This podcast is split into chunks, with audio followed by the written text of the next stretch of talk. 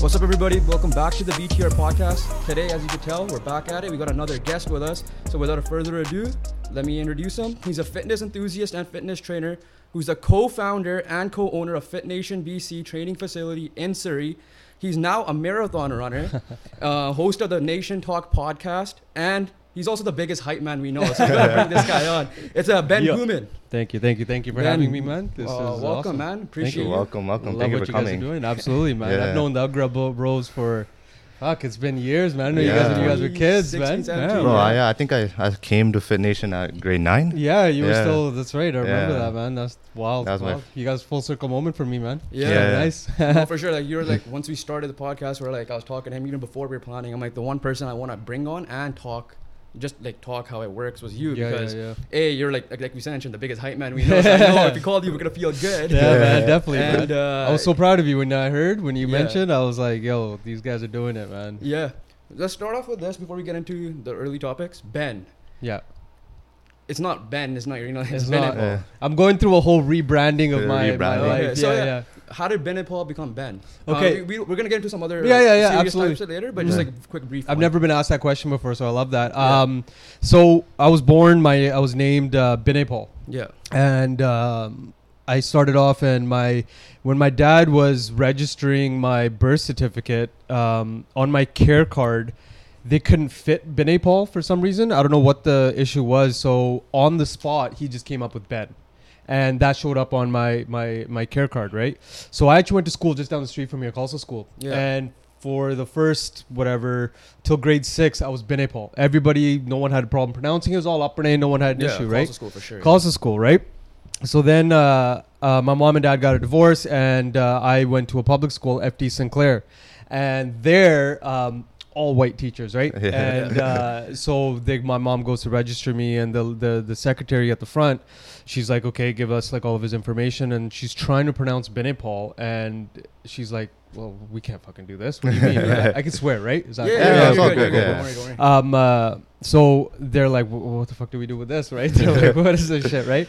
Um, so they're like, what other documentation do you have? And she gave them my care card. They're like, Ben, perfect. Yeah. Since then, Ben stuck. So it's actually the white man that Yeah. gave me Ben, Yeah. right? And it's stuck ever since then. But um, I've kind of gone through like a uh, self discovery phase for the last couple of years, and I kind of want to get back in tune with. Uh, I feel like I've been anglicized, right? Like Yeah. I, I've, I've kind of had my identity taken from me as my name, right? And I l- allowed that to happen. Yeah. So for the longest time now, even on Instagram and everything, I go by Ben Paul. I introduce myself to new people. It's Ben Paul, right? Unless I'm being introduced by someone that they know Ben, but I kind of Yeah. I don't want to overcorrect because it's So, not really that big of a deal. you want to us me, to call but- you Binaypal or do you want to call you Ben Ben? Paul would be great, man. Yeah, Let's okay, start off this Binaypal. podcast Let's with start Ben Paul, man. Binaypal. Binaypal. Alright, Okay, Yeah, that's sick. now. That's All right, fucking sick. special guest Binaypal. That's it. right. There you Uh, go. We'll get into more on the the Punjabi anglicized in the Yeah. topics in a bit, but before we get into your journey, we're gonna just do a, do a quick rapid fire, get to know you a little bit. Yeah, absolutely. So just you know, a couple of your favorites or Yeah, whatever. yeah, Yeah, yeah, Just yeah, for the lovely audience at home.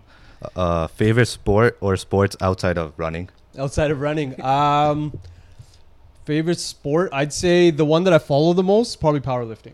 Yeah, I know it's like a total Well, I random meant one. to say not Yeah. outside of that too. 'cause Outside of that too, Yeah. powerlifting. Um, it would probably be basketball. Okay. Yeah. Okay. Basketball. All right. Favorite sports teams? Favorite sports teams? Uh, I'd say San Antonio Spurs because I'm a big uh, Coach Pop fan. Okay. I, I Okay, follow yeah. coaches more than anything because I'm Yeah. a coach, right? So I'm Yeah. like all about that. So I'd say yeah. Spurs. Yeah. yeah. All right. Favorite athlete? Favorite athletes? Uh, again, Tim Duncan. Uh, he's. I feel like he This does. one you could pick runners too. The runners too. Yeah. Okay, the I'd the first say. one we knew you were gonna say powerlifting. And Yeah, running. okay, for, Yeah. for sports teams and stuff, okay, for Tim Duncan, because um, I feel like he doesn't get the praise he Oh, deserves. 100%. He's like, yeah, he's very he's underrated. a GOAT. He's a GOAT. Uh, I don't believe in the GOAT, but Yeah. I believe he's one of the GOATs for what he's been able to do. He just got um, uh, nicknamed uh, Backboard Duncan for so long because he was always just, Yeah. he wasn't glorifying anything. He was just yeah. get the points, do what coach Yeah. says, get the job done. That's a coach's dream, right? Yeah, so yeah. Tim Duncan for sure. For runners, Kipchoge. Um, he's the GOAT runner of all time. Uh, marathon records. He's got a sub two hour marathon, which is fucking unheard of. Yeah, yeah, I heard, I heard of that thing. Um, uh, he has actually one of my favorite quotes where he says, um, "Only the disciplined ones are free." So Yeah. only, only the ones that are disciplined are free. The ones that are like free, um, like spirits and just kind of go by whatever the day says and blah blah blah. They're actually slaves to whatever's gonna come to them next. But people that have their life disciplined, they're the ones that are actually free because they're in control. Yeah. Yeah.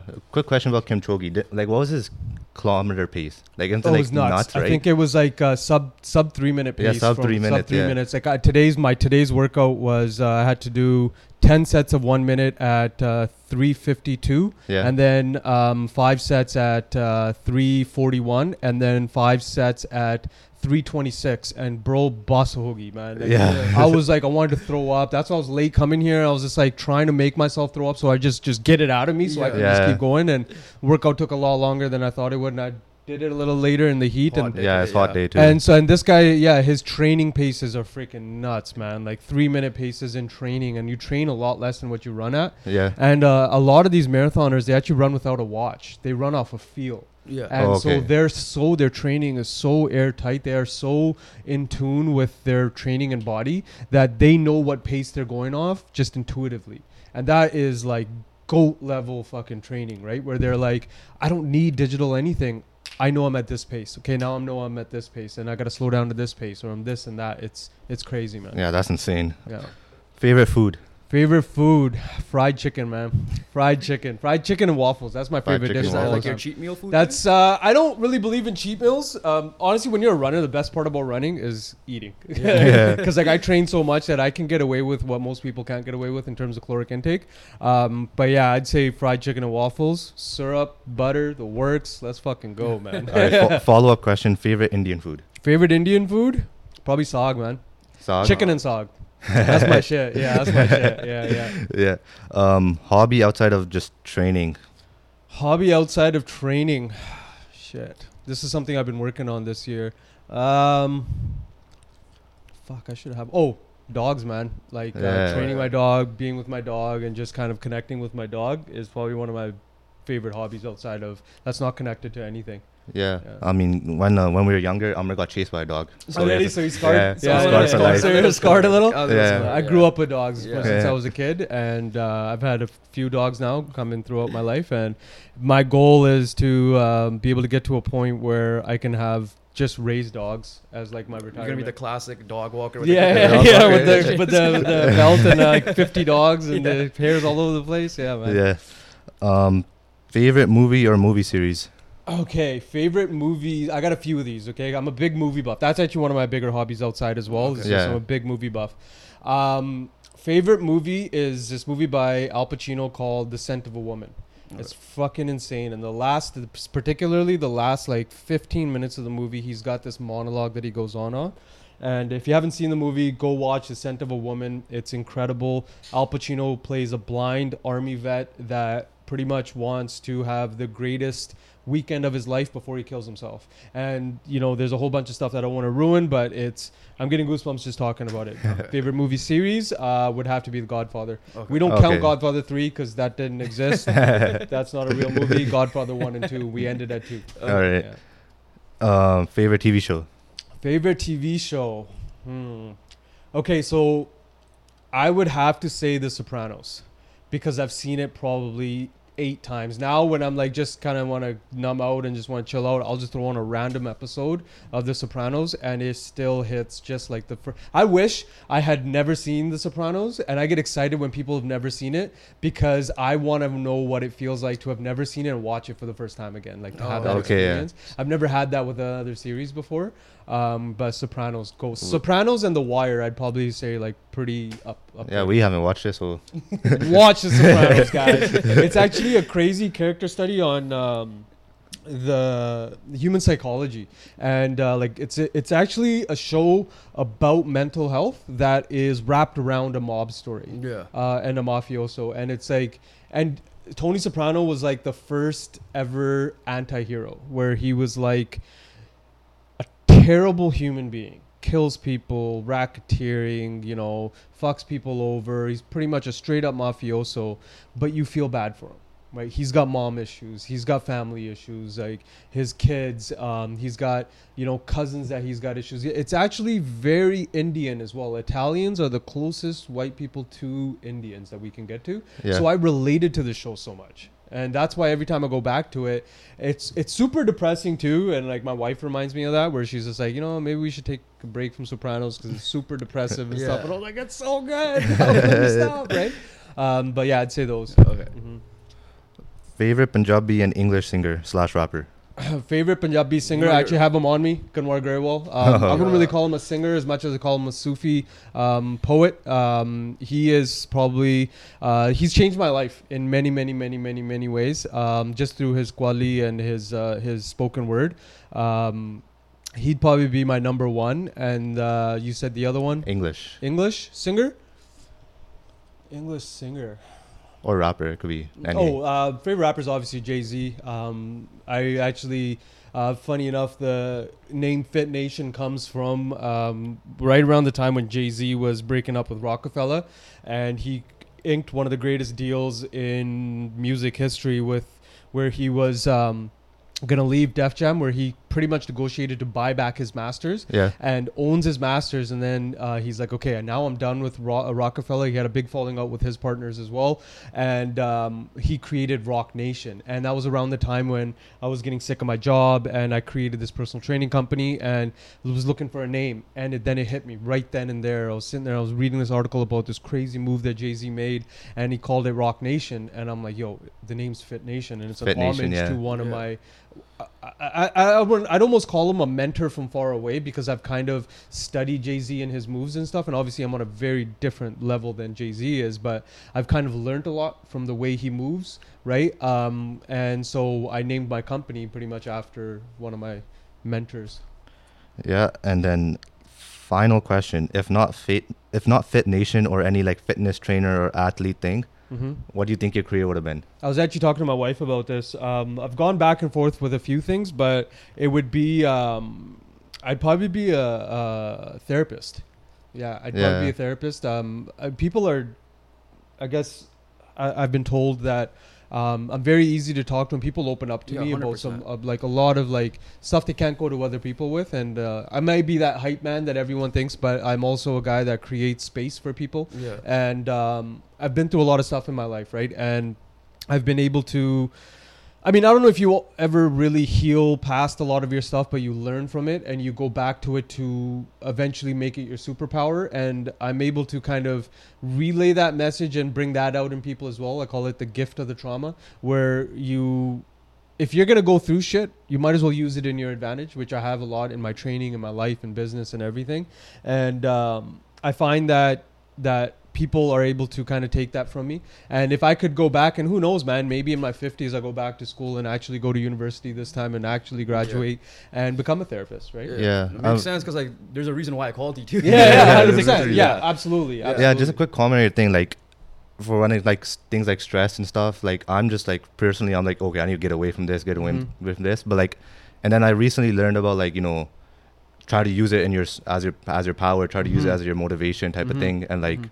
you know just try to get through it like that way Yeah. instead of just avoiding it. Yeah, I've I've been I've I've actually it's a double edged sword with that because in my training a lot a lot of the stuff that's happened to me throughout my life I use it in running, especially when I'm on say I'm doing a half marathon and you're you know kilometer 13 of a 21.1 kilometer race and races are completely different than training and you're just fucking giving it right Yeah. and I really go deep into some of like the holes that I had, and it's a dark place. But what ends up happening is when when you've kind of really come to terms with that stuff, and you've you've, for lack of a better word, healed from it, it's not there anymore. You almost feel weaker because it's like you identify and, and, and your problems and your issues are so uniquely yours that once you give them up and you can't go to that energy source anymore, you're almost lost. And I've found places where I've kind of tried to dig deep into different memories that have kind of fucked me up over time and they're not there anymore because I've gotten better from them now. I've made them a positive thing and then it's like, oh fuck. I don't have that anymore. So you can't be too reliant on it as an energy source. It's a good thing to kind of tap into, but leave. Um, but you don't want to stay there because then if you get stuck in that negative dark rut of using that as your superpower, that becomes the only thing you can use. And so I've been lately with my running coach been been finding um, good things that are happening in my life as well to use them as a superpower right um, like i said now kind of tap into like future kids that i want to have and stuff like that as in like this is why i'm doing this so i'll tap into that like you know i'll, I'll picture having my my kid in the future and then you know grabbing them at the end of that race and holding them up high and celebrating with them so then i can use that positive side as well Yeah. Yeah, yeah, and that's a good mental image to have. 100% sure. yeah All right, so we got to know you a little bit. Let's start from the beginning. Um, okay personal journey first. So Yeah. well, before the Fit Nation came into things. absolutely How'd you get into working out? When did you get working out? Did you play any other sports? yeah Uh, yeah, just start Okay, there. Absolutely. So um, I was raised by a single mom, born and raised proudly from Surrey. Uh, it's another thing that I want to kind of. It's been like a personal mission of mine is bring the pride into Surrey back. Um, we should be proud that we're from Surrey. I'm born and raised from Surrey.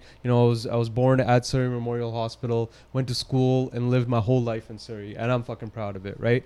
Um, it's kind of fucked me up in ways in many ways which any city can right? But um, born and raised surrey bc uh, single mom and my mom's kind of a gangster where um, she kind of noticed my brother and I had a lot of aggression and anger that we got from our father, and so um, when when the divorce happened and everything, I, I kind of my mom set up a room and we went to a pawn shop together. And at the pawn shop, I don't even know if they still have pawn shops. I know they have them in the states, but I haven't really seen anyone no. out here Yeah, not but really. uh, we get to the pawn shop and there's this bench press set up and it's got these two gold 35 pound plates on each side and i was just enamored by this thing i'm like what the fuck is this right and my and my mom clued in. She's like it's perfect you know he's got anger issues. Let's get him to start working out.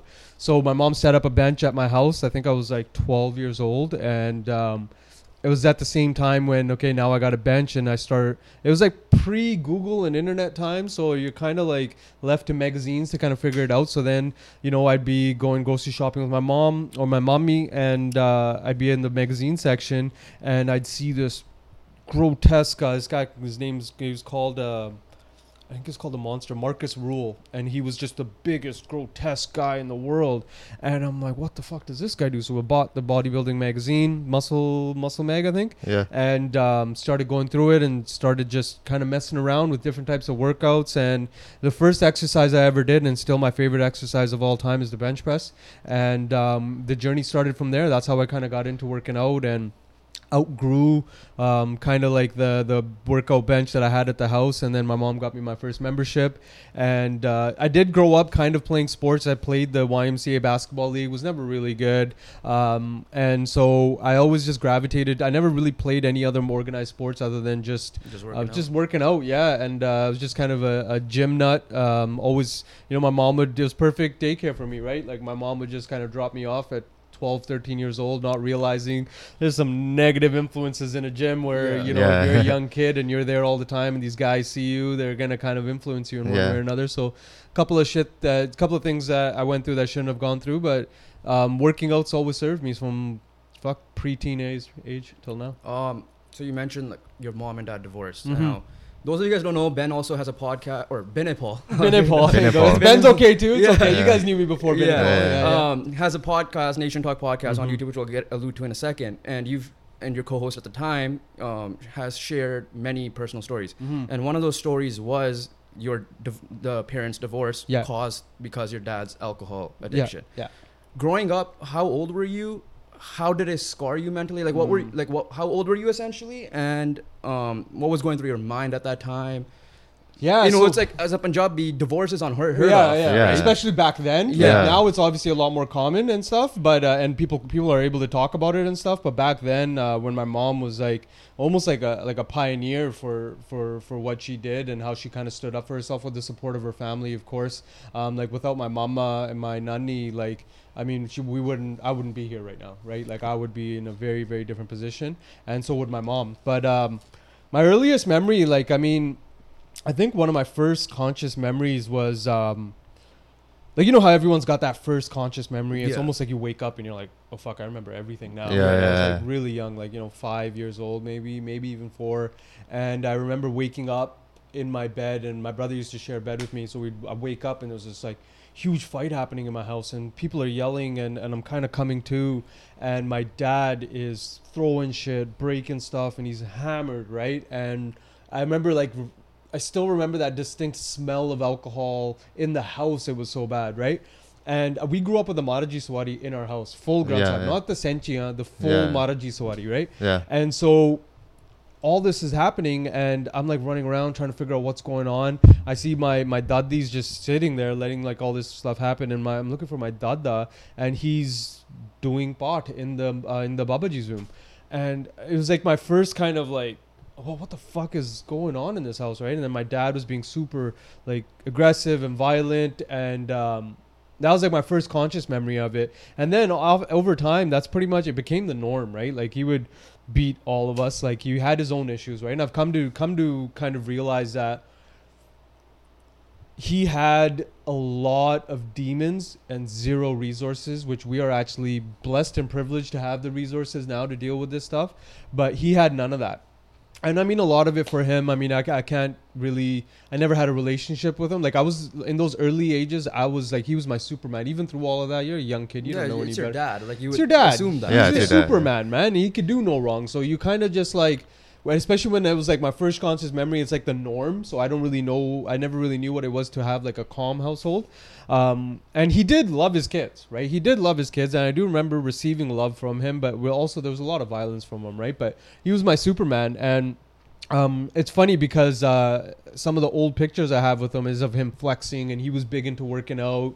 And uh, we have a lot of stuff which is like you know nature and nurture. You have that always that that thing. And he used to love Jeeps. I bought a Jeep, and it was Yeah, my favorite Yeah. car, classic Jeep, right? And and he loved Jeeps, specifically Jeeps. Um, uh, and so like it it was like a very violent time uh, in my life, and um, like that was kind of like the first memory I had of of like that type of that what was going on in my household. And then you know things like escalated. His his alcohol abuse went into drug abuse and and and kind of he deteriorated from them from him. But one thing I will give him credit for is regardless of how much he drank or or what types of things he did he always got up in the morning and went to work. Like he never missed a day of work. And and and that's kind of in weird ways now i gotta kind of chalk it up to him that like i some of that work ethic i got from him like regardless of how i'm feeling or how sore i am like you know i've run marathons on Sat- sunday got up four in the morning got my shit together at work by you know 5.45 Yeah. and like th- you don't take days off. You do not. That's just not my pedigree right? And um, so there's certain things that now that i've matured and now i'm in my 30s i can kind of chalk it up to him because I like after all this stuff happened and then my mom like you know having her wits end with it and uh, my mama telling her that listen you got to leave him like she had a lot of support early on. I transitioned from my dad being my Superman to my dad being my enemy Yeah. and and that was my fueling source for so long because then my mom comes up to us and she's like listen i have to leave your father um, but i i will not leave him without your guys' support. I will stay with him if you guys want to stay with him but um, i think it's better for this family to leave. And she she kind of brought us in on that stuff at all times and she never even after the divorce like she never said don't see your father. She used to tell us go see your father. This guy's How, how still your father you like, at that? I was 99 so I was probably Well, you're, not, 11. you're not 99 years old. It No, was no, no, no. 99. How old? Like, it was 99 when the divorce happened. yeah. So I was probably 11 years old at the Okay. time, right? So Yeah. You're still young. So Still young, young, yeah. yeah. You, you don't know your head from your ass, right? And um, I don't know. It's like maybe it's an Indian thing or maybe it's just an immigrant thing, but like um, I had to grow up really quick because shit got real, real Yeah. quick, right? And uh, the divorce was nasty. I mean, um, there was a lot of altercations that happened leading up to the divorce and a lot of violence leading up to it. And even after, while the divorce proceedings, the divorce went on for almost, I think, a year and a bit. And uh, he would show up at my mama's house where we were staying, and he'd be drunk, and there would be physical altercations there. And and so there was like a lot of moments where you know I didn't get a chance to have like a real childhood because I had to grow up real quick. Just Yeah. seeing that stuff, you don't really care for toys and other things when it's like, holy fuck, this life is real Yeah. and like it's happening right in front of you. So there was a lot of growing up that I had to do at a young age, and um, so I transitioned from my dad being my Superman to my dad being my sworn enemy. And I was like a proud son of a single mom. Everything I did was for my mom, and it was like, no, I'll I'll stand up with you if you don't have a man next to you. I'll be the man, even though I'm like you know 12 years old. Um, so there was a lot of like responsibility that I took on on myself, and my mom tried to avoid a lot of it because she understood. She's got this really, like mo- most moms do, this intuitive ability to understand what her kids' needs and all that are. But for me, it was like, nah, like I'm here, and I'm. Yeah. This is why I'm a man now, right? Yeah. Um, so that was like the early, early ons, and then from then, like I never had any contact with my father. I mean, he tried to, like, he would come to our schools, and uh, I remember him leaving gifts at the schools and stuff like that. And I was, uh, I was probably, I would probably chalk it up to my naive pride. Uh, in not kind of letting him in, even though he was giving me a chance, and it was like one of my biggest regrets in life is not sitting down and having that conversation with him of just trying to understand like yeah you fucked us up you did all this crazy fucking shit but like just get that closure. yeah and like thing. what was going on you know like Yeah. what what the fuck happened to you right Yeah. And maybe it would have served me better in my life understanding how things can get to that extreme level and and and know those signs before they get to in my life right Yeah. um uh, but yeah so then i became that proud person for my mom and and have been ever since yeah. So you, you didn't have a relationship, like you said. How about hit your dad's side of the family? Your dad, Nobody. dad- No, they were so all strictly at No, yeah, so I'm raised by non-gay. Yeah. Um, uh, the his dad's side, they're my dad's side, they're they're all pretty fucked up. Like along with the violence that we received from my father, there was a lot of like from my puas and my puas kids. They bullied the shit out of us. Uh, I remember, um, yeah, like fuck being a kid and like uh, they used to live in England. They'd come over and they would just beat the fuck out of me and my brother, like just full on fist fight, toss us across the fucking room. I remember getting wedgied so hard that they made me bleed. Yeah. Um, uh, and like shit that really fucking scarred Yeah. me for life. And that's why I actually also have a really twisted sense of humor. They actually introduced me to porn when I was like fucking nine years old, maybe eight years old, because we used to have a black box, and then I would sit there watch TV with them, and they'd be they'd throw on porn, and they'd think it'd be a big funny thing, and they'd just expose me, this eight year old kid, to it, and I'm like, oh my god, like no, what the fuck, and they'd move my hand, and they're like, Yeah. no, you Yeah. gotta watch this shit. Like went through a lot of fucked up shit as a kid, um, uh, and. I've done a lot of therapy to kind of go, go back and heal it, but also I got my twisted sense of humor from all out of it too. Because what do you do as a kid? Like you can let it crumble you and you know whatever, and I, I just crack jokes about it now Yeah. to be honest. But yeah, I never had a relationship with my father or my father's side um, by choice, right? Um, my father, I regret that choice, but the other side of the family, I really honestly, Yeah. yeah, I- Yeah. It they- just they're- like your mom and dad. no, exactly, yeah. Yeah. Yeah. No, there's like the divorce thing. Like now, obviously, we're not. You're not obviously saying, "Oh yeah, if, if like you have, you get a divorce." No, you no, want make work. yeah, This is no, extreme. like, yeah, yeah, obviously. for sure. Because there's this one podcast, um, hours before midnight, Mhm. and they had this one guest. Her name is Brab. Similar story to you. Like, Mhm. um, well, her mom remarried eventually, and obviously she loves her now dad. yeah, But her, she explained that story too. Similar, like her dad was like essentially a drug dealer, yeah, alcohol, blah Yeah. blah blah. Yeah. Same story, Mhm. and she's like, obviously at that time, same about the same age. I know she's younger than me, Mm. but yeah. So it's like it's crazy because like the divorce. I, I don't know if you've seen the Kaur Movement Instagram. yeah, yeah, yeah. And that one post of that um the woman that committed suicide because there was like a video. Oh of yeah, her I seen Yeah. that. I seen that. yeah. That's actually I, I had to uh, stop following it because it started investing Yeah. so much of my life into it because it's like it bring up so much older stuff. But Yeah. yeah, I remember that one specifically and how like yeah, like I remember, I remember asking my mom. Now, obviously, granted, they're fine. Yeah, yeah, of when course. you're younger, you Yeah. see them argue. It's Yeah, like, yeah, yeah. oh, um, why don't you just get a divorce? Or like, I Mhm. remember watching a Punjabi movies, Love Punjab. It was like as a joke, like, why don't you just get a divorce? Yeah, And yeah, yeah, yeah. It's like, oh yeah, like it's not a thing. Like it's a shame if Mhm, if we divorce, mhm, right? And mhm. obviously, I know we're not gonna get into detail. You guys could check out again Nation Talk podcast. They have the divorce episode. yeah. Um, but yeah, it's it's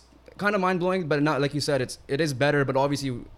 Divorce isn't like a, just a normal breakup. No, no, it's like a financial, huge financial, And legal. like, Yeah. but at that point, if you have kids and stuff, and there's a lot of stuff that you need to consider. But yeah, I feel like there are some cases where um, it has I've- to happen. It has to happen, but some cases where it's an easy out for people as well. Because I've been in a relationship since I was in grade ten. I've been with my wife for almost twenty years now. Yeah. Yeah. And you know, like if I if I have uh, learned anything, it's you got there's a lot of shit you got to work on in a relationship and and a relationship isn't finding the perfect person it's finding potential that you can grow and develop with you don't want to be and look for a situation where this person gets me for who i am and i'm not going to change that's not what you are. What a what a what a terrible way to live that you think you're gonna just be the same person the rest of your life. And one thing I've learned with my wife is like we've developed together, we've grown together, we've are not the same people that you know we first started dating. And uh, but we haven't been the same people since we first got married, like in 2017. Yeah. We've changed so much, and that's what you have to look for. It's like most people that when there isn't when there's stuff to work on they're just not willing to change Yeah. um, and that's what relationships require obviously now when there's violence and drug abuse and all that that's obviously that's grounds for but like when Yeah. there's other like stuff that stuff that can be fixed you have to um, exhaust everything at your fucking disposal to make a relationship work and then you develop like okay hey you know what this isn't gonna work You touched Right. on it a little bit, right? So like, I wanted to get into the mental battles. Mhm. Obviously, young kid, young kid going Mhm. through that. Were you the Mhm. oldest, by the way? um or- the middle middle. middle, Okay. yeah. So usually, when you you said you said you see your you see this at a young age, and, and it's etched in your mind that like, oh, this could be me in the future. mm-hmm. Did you have that mental battle, and how'd you deal with it in terms of like wh- what like your relationship with alcohol? Oh, I see my dad do this. I'm Mhm. never gonna drink Yeah, alcohol or yeah, any substances. yeah. Or you know, I'm never gonna get married because maybe I'm gonna be like my Yeah, dad. Have yeah. you gone through that? Like, did you regret? Like, you know, you got with your wife, obviously, Yeah. in grade ten you Yeah, mentioned, yeah. but before that, you're probably like maybe you were like. What's the point of me dating? I'm Yeah. not trying to marry. Yeah. Um, I don't want to be like my dad. So Yeah, you kind of have like yeah. that, even with your wife during the dating period. Definitely, too. So, I, yeah. I've, had I've had different forms of that for sure. Um, with the dating part, um, I just happen to find like my wife's perfect. yeah. Like she's the she's. I feel like we've been together for lifetimes before this. Just the connection that we have. Um, but I felt like the divorce actually did the opposite effect on me, where it was like I'm gonna make this work. No matter what happens, I'm gonna make this work, and it served me so well because I also it could have gone the wrong way if I had the wrong person in front of me, and I would have just been some sort of simp fuck that would have just done anything. or like says, or just right? like in general um i don't want him to get married. Yeah, i'm yeah. scared Yeah. that i'm i might be my dad 'cause That wasn't- at the that end of the day we have we share the same last name that came and, up yeah. that came up for when I my early thoughts of having children Yeah. because I had a major insecurity around I never had a father, so I don't know what it's like to be a father. So Yeah. I'm gonna only ruin a child's life, so I don't want kids. Yeah. That's what fucked me up on that end. Um, with the alcohol, um, it's a funny journey. Um, my whole life, I never drank alcohol, um, and Because then this. then I started getting older, and I started realizing that. Man, you're not your father. You stop proving that you're not your dad. so you didn't drink because of your dad Because of my dad. Yeah. Yeah. Yeah. because of my dad. I didn't drink because of my dad and like what it did to my family, what it did to my mom. And um, then it came to me and I was just like, dude, you're not your father, man. Like, stop trying to prove that you're not your father. You already exist in a realm where you're not. Yeah. You are your own individual person. So then I had my first drink. And I'm, I'm a casual drinker. Like, I've had times where, yeah, you know, you get hammered and you, whatever, right? But um, I'm usually more of like a conservative drinker. Like last night, I had a couple of glasses of wine while I was making food and stuff like that. But I don't, I've now feel like I've healed past the point where I don't need to prove that, prove by doing all, not doing all the things my dad did right isn't going to make me a better person. And if i do the things that my dad did like you know smoke weed or drink i'm not going to become him either. I've kind of gone past that and i realize i'm walking in my own feet in my own shoes looking at my own reflection that isn't connected to anybody. I have resemblance in terms of how i look but who i am and what i am is so far beyond any of that stuff that i don't need to live in a realm where i am that person anymore or i'm going to be influenced and become that anymore Yeah. I'm, I'm healed from that because like at that at that stage it's like you're trying to like you said you you did the opposite right Yeah. like sometimes if i look at my mom and dad fight it's like yeah I, I ain't trying to deal with this. Yeah, So, yeah, it's yeah, like, yeah, like. You're, you're using that as your fear. Mhm. Like for example, like that's Mhm. the word way I could put it. Like Mhm. you're fearful for something that may not even be the case, right? Mhm, Like mhm. everybody's past is different. for sure So last part of this, you know, I know obviously got a little depressing. No, here, no, no, We, that's we all wanted good. to share we this need for a to- need reason. to- you need to You need to be. Uh, Yeah. have you like it's a ultimate t- therapist type question? Yeah. Have you forgiven your dad? Yes, I did. Um, this one's a little fucked up. So Because like ultimately, sorry, I'm gonna just cut you off here. Just ultimately because now you now looking at you now, you're you are successful. You Yeah. you're running your Thank you. dream job, fitness, and right. yeah, It absolutely. would not happen if that was it was for that. for so sure. That's probably why. I'm One like, hundred percent. A lot of it was in spite of, and Yeah. it's a terrible way to kind of fuel your like we were talking about motivations and stuff. It's not a good motivator, but I can't say it hasn't served me and and and and done wonders for my life. Um, but it also has taken from my life, right? Um, but yeah, I mean like. Yeah, I've, I've I have forgiven him, and I gave I forgave him through. So. He um so my mom like this was while we were running Fit Nation we had another business as well. It was uh, Sansar Solutions. I used to do bookkeeping and stuff. We used to go out there and close clients and and uh, we were going out to close one of our biggest clients to date. And uh, my mom called me and she's like oh um in the morning. And she she never calls me in the morning right? I'm like yo what's going on? And she's like your dad's on life support. Like his organs are failing. Like it's this doesn't look like it's gonna end well right? And i'm like okay cool. Didn't pay it no mind. Um and I, I, I it did start affecting me right? But whatever I had task at hand went handled the task. And as soon as we whatever closed the sale driving back from vancouver and uh, my mom calls me saying uh, he passed away. And dude when i say immediately like a flip of a switch you'll turn all these lights on and off it was just like that this crazy guilt came over me. And no longer was i thinking about the violence the drug abuse the alcoholism nothing. It was just like what the fuck did you do? Right? Like what did you do? Now like I, I guess in the back of my subconscious i had this thought that i would always be able to kind of have that conversation maybe when i'm older and i'm, I'm whatever but it was never a conscious thought. And and now it was brought all to my frontal lobe and into my into my conscious and it was like you're never going to get that chance anymore right? And so from right then like it was like dude man like w- you're an asshole. I went through the darkest period of my life. It was not when i was going through that stuff with my dad and all of that. It was after he passed away. It was when that depression started hitting me and it was like now you don't stand a fucking chance of getting that yeah, like it shows that um and you hear athletes say this like you don't know what happens in life, right? No. Like the minute we're done talking, something obviously God forbid anything. Yeah, yeah, yeah, but I'm yeah. saying you don't know what's gonna happen 100%. either to us or anyone Yeah. else in your uh, family or Mhm. friends or whatever, Mhm. anyone random even. Mhm. So like it's like if you do have that quote unquote enemy, like you were saying, and you mhm. want to have that closure, that you wa- that if you want to maybe reach out to them. Right? Yeah, Is definitely. that's Oh, I would like yeah, highly highly recommend that. Like love regret, you would hard but forgive quick, right? Yeah. Yeah. Um, and that's one thing I would have just killed to like I would have killed to just, um, you know, have that conversation with them. Like, what the fuck happened? Like, yo, how have you been? Like, what, Yeah. what's up? And like a lot of other stuff started coming out where.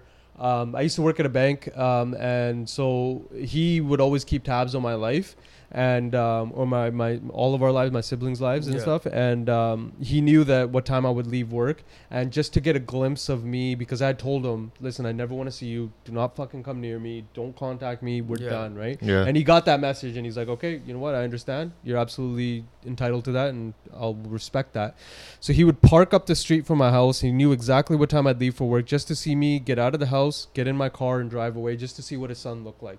That shit fucking broke my fucking heart, dude. And I was just like, you know, like, yes, he did all this shit. He did all of this maybe stuff he wanted to change. and himself. and I never gave him that opportunity. Yeah. And these are his kids, like Yeah. you know what I mean. And like to be able to to to have taken away that that moment from him is so much more than having a father taken away from me, um, in terms of just my thinking of it. And that's probably one of my biggest regrets in life of just just you know I didn't have to forgive him, but I could have just given him the courtesy of just knowing his kids are good yeah. you know his kids are doing well like you know imagine him finding out what i did with fit nation and what i'm doing with my my relationships and and and you know like who i've become and and and even the running like it would have excited him so much and Yeah. it would have meant so much to him and so now i kind of move forward with that but it's still like um yeah it's a little bit of a sore spot still yeah. but i kind of again use it for fuel right Yeah. i use it as a lesson um Because now, now that you say you have an issue with, I don't know, a friend or yeah. a family, not maybe to not to that extreme, because that is your dad. Yeah, at the end yeah, of the day. yeah, It's like for sure. okay, maybe two weeks later, you know what, it wasn't worth it. Yeah. Let's sit down and talk it out, right? Yeah, I, I do have that, but I also I don't I um I, I wouldn't say I forgive as quick uh, Yeah, yeah. anymore. I move al- on. I move on very quick. Though. Yeah. Okay. That's the other thing. Yeah. Like I'll I'll um once I know like what- my wife said the dopest shit to me. She's like um, when people show you who they are, believe them.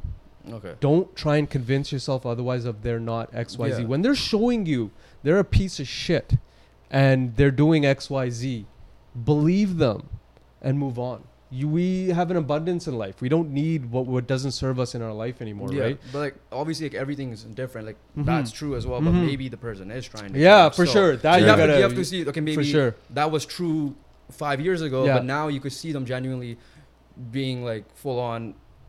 Um, Improving. improving Yeah, for sure, like, they're, 100%. they're stopped You alcohol, have for to. example. Yeah, You have to kind of fucking move on, move on quick, but also just be aware of like a bird's eye view of Yeah, situations as sure. well, for sure. All right, that was great. There, let's transition now. that'll, that'll talk. But again, like we need, we, we need to talk about this. 100%. Like It's important. People see the outside of you, but people Yeah. don't realize like Yeah. Ben went or Yeah, Ben yeah. Like what Ben went went through. through certain Yeah, things. and sure. also it's like for people at home like they could be going through this stuff For too sure, so yeah. like just because this conversation could just help them like you know get a first step or type of thing So obviously you mentioned this was the reason why that one of the reasons why motivating readers reasons why you got into f- lifting and Yeah. stuff like that. Yeah, So let's get to Fit Nation now. Mm-hmm.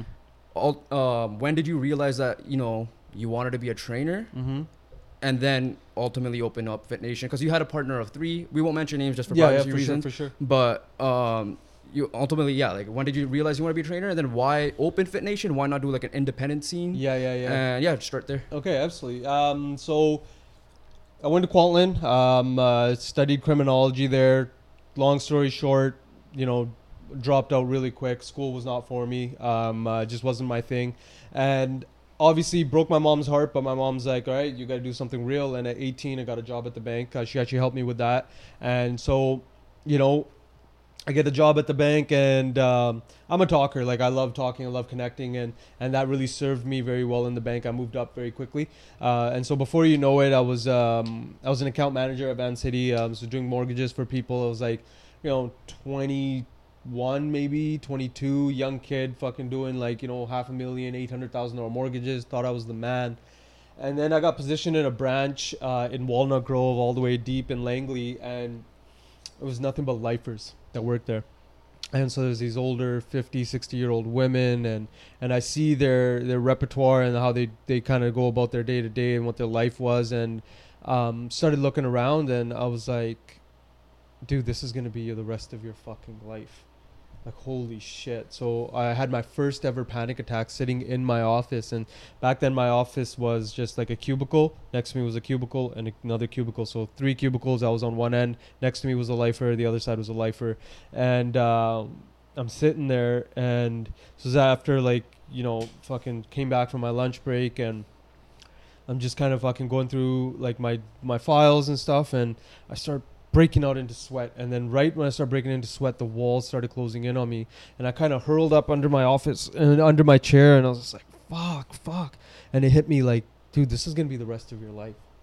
And right then and there i was just like dude you can't do this forever. Like what the fuck? Like you got to get out of here. And it was like the universe just didn't send me a sign. It took a mack truck and blew me right through the middle. Like it kind of just really just woke me up right immediately started googling um, first thing i googled was personal training.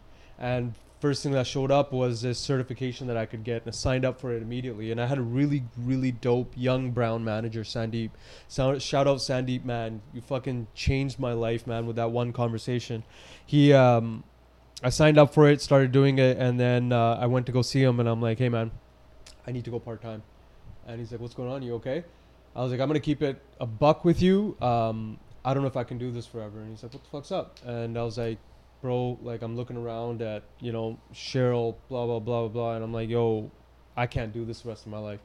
He's like bro this is what i've wanted for you. He's like i saw you come in as a young brown guy. And i was like this the last thing i want is for him to be with Vancity forever Yeah. and I was like, right away, had wicked support. He's like, okay, we're gonna change your schedule. You're gonna go Mondays, Fridays, Saturdays. Those three days you're gonna work in the middle. Um, uh, when I do performance reviews with you, we're actually gonna talk about your business. And so he kind of really motivated me and guided me to kind of. He actually got me a bunch of clients and stuff. So I'd go to work on Monday, and then um, I would put up a bunch of ads on Craigslist and start getting clients, right? So then ads would go up on Craigslist, people would contact me, and I'd started getting clients. And from there, BCRPA kind of gave me like a rubric of how to kind of set up people's programs and stuff. But I always have been working out for like fucking 10 years by then. So then I had my kind of way of doing things and um, just bought a bunch of equipment, kettlebells, bands, stuff like that, and got one one client that was in Vancouver, uh, and I would drive.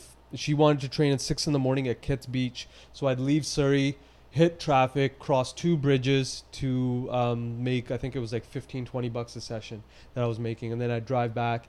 And so eventually what I started doing was I started saying, okay, thing with me is, man, like I'm big on I don't want to just be the one doing everything. I want to kind of rise up with the homies, right? So I reached out to a couple of my friends and I was like, "Yo, um, this is what I'm doing. Let's fucking let's let's see if we can do something." So then, um, uh, Jazzy was going to UBC and then Pradeep was doing his thing and Pradeep was like, "Okay, yeah, I'm gonna get certified too." And then Jazz was like, "I'm finishing up my degree." So all this stuff just kind of organically happened, where I was like, "Yo, like let's fucking do this shit together." And so we started building up our book of clients and um, before you know it you know i started getting more and more clients to the point where um, i was getting sick of driving around everywhere. So i was like set up my backyard, uh, put up a little roof up in the backyard, and then uh, just threw up a squat rack, threw some weights up there. Got introduced to Mark Rippetoe, who was the starting strength um, coach who started starting strength, and got into barbell training. Yeah. And um, so then the three of us um, started just getting into like powerlifting and that type of stuff, and developed our program around that. And um, in between then the you know the name fit nation came about i sat there thought of that um, and kind of like was like okay sounds like we got something here. And from right away it was never like okay this will be plan b or plan c. It's like we got one plan. This is what we're sticking to. So then I sat down, and one of our mentors, uh, Colin, um, who's actually a really, really good friend of ours, um, really mentored us around marketing and stuff, but not just marketing, but the marketing was like the caveat of how you run a business and the first thing he said is like um, one of the things it was a book that we read uh, it was uh, Stephen Stephen Covey's um, I know this I know this uh, the E Myth the entrepreneurial myth. Yeah. and in it one of the first chapters says like um, you have to create roles. Even if you're the only person you have to have a role. Um, uh, roles and even if you're doing all of the roles have them clearly defined. So i sat there and i wrote out okay these will be all the roles. This will be what the ceo does. This is the marketing. This is the operations and xyz and then kind of presented it to the boys and i was like yo what roles do you guys want? They kind of picked whatever roles they want. And um, they kind of appointed me the CEO and they're like, you know, you kind of like handle this side. And so from there, right away had an organizational chart and just dived into what we call the real life MBA was just like, you know, kind of fucking what is a master's in business, but through real life and through trial and error, fucked up a lot of things, got a lot of things right, and you know, grew uh, grew the backyard to the point where when the first winter came around, we started losing a lot of clients because they're like, we don't want to train the fucking rain. Summer was popping in the backyard, but um, soon as like the fall started showing up, first couple of rains, and we're like, man, idda tak hum chalna nahi, right? Like Yeah. we gotta figure something out. So we started driving around in my neighborhood, and we saw four lease sign up, and um, we saw the for lease sign, and we saw the guy uh, Stephen Gammer um, uh, was the realtor, and um, so we called him up, and we tried to act like we knew what the fuck we were doing, blah, blah, blah, and he quickly realized that. You guys have never leased a building before, eh? And we're like, no. He's like, all right, you guys got lucky. He's like, I'm retiring soon, uh, so I'm not gonna try and you know take advantage of you guys. But why don't you come by my house? I'll walk you through everything you got to worry about, blah, blah, blah. So he really held our hand through the whole process of how to negotiate a lease, how to negotiate tenant improvements. And, um, you know, we learned a lot of stuff along the way, like little tidbits, like, you know, most people in the fitness industry, this is American standards, but they kind of apply universally. Um, most people will drive 12 minutes in traffic to get to your facility. So then we did a, radi- uh, a radius around the, the facility and saw, okay, it's a high density population, it's a good spot. And uh, so uh, Mr. Gammer kind of helped us through negotiating with our landlords, who are amazing people as well. We've gotten, like, the universe has served us a lot as well. Like, mostly you hear horror stories with landlords, and Yeah. we had great landlords. They were amazing. Um, they helped us out along, lo- along the way as well. And, um, opened up our first facility you know didn't know our head from our ass and just you know kind of like started just drawing out where the squat racks would go okay we thought turf like one of the first bits was like it's either going to be turf or we're going to have a sand sand pit like a sand strip to do sprints on and stuff and like oh it's going to get messy blah blah blah so we ended up making that into turf and then from there our our clients blessed us man. Like once we had a facility they just started referring like crazy and we started getting a lot of clients. And then right off the bat even from the beginning we had our own system of training right? Whereas like we're movement based people. Uh, we do small groups. We don't do one-on-ones. We don't do you know personal training per se but we do it in small groups. We give them personal training through small groups. So we don't have to charge you know a thousand bucks a month for training. We can still keep the price relatively low. But so like there was a lot of like when it comes to a business like there's like so many things. The more things you look into the more you realize there's so much that you can do with say packages say facility layout say um, you know if you needed a shower or not um, in your facility and stuff like that and then permits and all of this stuff. So we just kind of learned everything on the fly and um, kind of just developed our, our, our business as we went. I'll say that one thing for me that came in clutch was a water fountain because I always I always, for, I always forget my water bottle at home. Then I'm like, yeah, yeah, yeah. I'm like, all right, thank we God almost didn't here. get it. We almost didn't get a water fountain. One of the things arguments was like, yeah, most people are just gonna bring a water bottle. Why would we need a water fountain? Like, Yeah. save the money and we don't have to run the wire and uh, find the um, find the main water line and stuff like that. But um, yeah, no, we got that in. And then the other thing that I fought for early on was uh, trademarking the name. Yeah, So uh, trademark the name uh, right off the bat, and like I know a few of the guys were like against it. They're like, "Yo, it's gonna be twelve hundred bucks. Like, what the fuck are we doing? Like, is there even a point? Who's gonna take our name? We ain't shit." I, I fought like hell for it. And uh, funny side story here. So we own the trademark in Canada, and uh, there was an American company uh, that was using our name, Fit Nation, to sell product in Canada. And uh, it had come up a few times, and a couple of random people had called complaining about a part on their bike, and they're like, "It's a Fit Nation bike," and I'm like, "You know what? What the fuck is this?" Right? So, emailed the guy. I'm like, "Hey, you guys are using our name and stuff like that." Blah blah. blah whatever. Had a long back and forth, but long and short of it is that uh, we ended up negotiating um, leasing our name to them for five years, and they give us royalties on their sales. Um, so it was kind of like a, a a big like salute to us. So it was like, hey man, like you know, just maintaining that trademark and believing in your name and that. That, that that thing that you created early on paid off way later in life um, and made our money back on whatever it was Yeah. going to cost us through just licensing our name. You didn't have to do anything on our end, right? Yeah. So one, obviously, every fitness trainer is different, right? Now, obviously, you mentioned the name, your partner's name, Jazz Mhm. and Pardeep. Mhm. I'm sure they'll don't mind because, Yeah, yeah, yeah, yeah. Well, even if they do, fuck them. I was just playing. Yeah. but no, um, each trainer like comes like even like soccer coaches, basketball coaches, like you're a hard ass coach or Mhm. you're a friendly coach. You're Mhm. somewhere in the between. You guys are obviously for us is like you're not hard Mhm. ass, but you guys are definitely more like like you've mentioned on your guys' podcast in general, the family like atmosphere. Yeah. Um, now obviously you guys are you know every time we've come in like you know. Wh- If you were training us or we were training by one one of the others, we'd all immediately talk sports Yeah, or yeah, whatever. yeah, but when yeah, it yeah. came to like actually Doing doing, the, work. squat or Yeah, doing the bench yeah. or whatever, it's Mhm. like, no, you got this. But you, is Mhm. it, is it, it isn't like you guys were shouting at us like, what are you doing? You No, got to no. do like two more. We're on your side. But it's Yeah. like, no, you got Yeah. one more on yeah, you. Yeah, yeah, yeah, yeah, So yeah, yeah.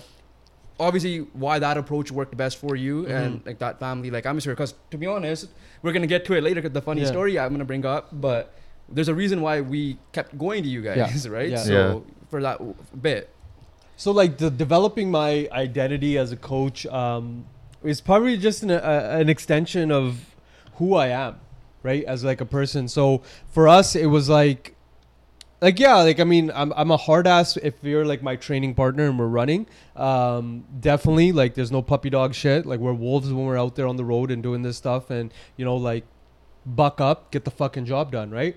Uh, but when it comes to our people, we had uh, we realized early on that like we were getting people that are general population. These people are need to have a positive experience through working out, especially women, because we'd get a lot of women early on, and they would get so many negative experiences. So one of the challenges that we were going to face early on was that listen, you're a bunch of guys training a bunch of Indian women that don't want to go to a gym because their eyes of a gym is like meatheads and stuff like that. Yeah. So we immediately had to number one with the music, right? Made it super comfortable with the type of music that we played, and number two, how we introduced them to weight training because a lot of women think they're gonna get bulky and stuff like that. So we couldn't be that hard ass coach. We had to be like, no, Panji, you can do this. This is gonna work great for you to lose weight and build confidence and stuff like that, and and to give them that that positive male influence early on um, was really important to us. So we kind of developed it off of our grassroots, our, our audience, our people, right? because of that, did you think of maybe adding a female partner on board we with the three of you? we did early on, but then when we surveyed our clients, um, uh,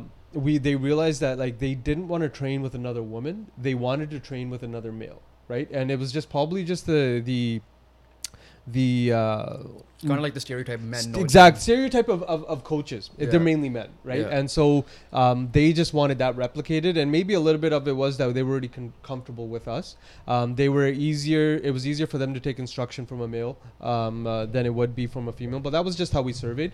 Um, right now, we have um, two kinesiologists, which of, of mine are, are are female, and they're great. Yeah. And most men even want to have their rehab done with them because they're very nurturing, right? So on that end, they're they're very good at that end of what they do, right? So it was never really like we're concerned of like the type of person we were gonna hire as a coach, or sorry, what what gender they were, but more of like the type of person they were. So it had to be an inclusive part of uh, of, of of our our pretty much our image and how we kind of did things right and that's why a lot of our people resonate with us that's probably also why a lot of them kind of dive into their personal life and because like i believe training is probably the the greatest platform for you to um, tackle your mental health and and what you're going through in life and stuff like that and that's kind of what's definitely done it for me in my life like we talked about earlier but um, for what I'd like and to be able to introduce that to people that are going through real heavy hard shit Yeah. and then use the gym as or even the training facility or I wouldn't call Fit Nation a gym but uh, use Fit Nation as like that that home base for them to feel comfortable enough to have those conversations and heal is, is yeah, is no, like an honor. Me personally, right? Like I've, you know, you started working out preteen days, right? Mhm. I didn't until after like high school, Mhm, university. mhm. So when I would go to like these Steve Nash's Mhm. or whatever, like at the time it was Steve Nash because through Kwantlen it was cheaper. Mhm. Uh, I'd go there and I'd just be like, like obviously people say don't worry, no one's gonna say anything to you, but I'm You subconscious, right? like Yeah, I was like, yeah. okay, well I'm back to square one. I need no, to get back no, to no, it, but say that. but like when I was going through there, I was like, I did feel like subconscious. Like I didn't know what I was doing. I did go with a couple of friends, but Mhm. even when I tried to go by myself, it's like I felt weird because I couldn't bench a plate at the Yeah, time. I could barely yeah. do the bar, right? right, right. So when I saw you guys ad on Instagram, Mm. and then obviously through a couple of like family friends that went to you guys at Mhm. the time as well, Mm-hmm. and then well, obviously when I called you guys up and went there, it was like. No, yeah, and the, like you said, that family vibe, because I had no clue. Like, if Yeah. you guys were like, "What are you doing?" blah blah Yeah, blah, then obviously I would have like, turned okay, off. now I'd be like, "Oh my god." Yeah. There's a reason why I brought him along too, because his, his case was the opposite, right? Like he needed to build the for muscle, sure, for sure. so that's why like on the personal side, obviously personal endorsement here. yeah, yeah, yeah, uh, yeah, no, like like you said, like everyone's different. Like people want people that probably come in, like you said, are probably wanting to learn how to like work out, male or female. Yeah, hundred percent. That's So- majority of the people, right? But also like with with what we wanted to do right away. I remember with some of the first early meetings we had was like the open conventional gym is our enemy. What they create is not what we are, and we need to differentiate right off the bat. Yeah, Right off the bat, we are as soon as people come in. First of all, no mirrors. You go to any gym, they're full of mirrors. It's too much of a distraction, right? They can. Some people do argue it's a good training tool and and stuff like that. But when you hire a coach, your coach is your mirror. yeah. So right away you come into our facility, there's no mirrors. You see a turf line right through the middle. Like what the fuck is going on? So it's already not feeling like a gym, and then you get welcomed warmly by somebody who's gonna coach you through the hardest shit you're gonna do. Yeah. Um, so we wanted to differentiate right off the bat, and that was that was very orchestrated right off the early early stages of our development.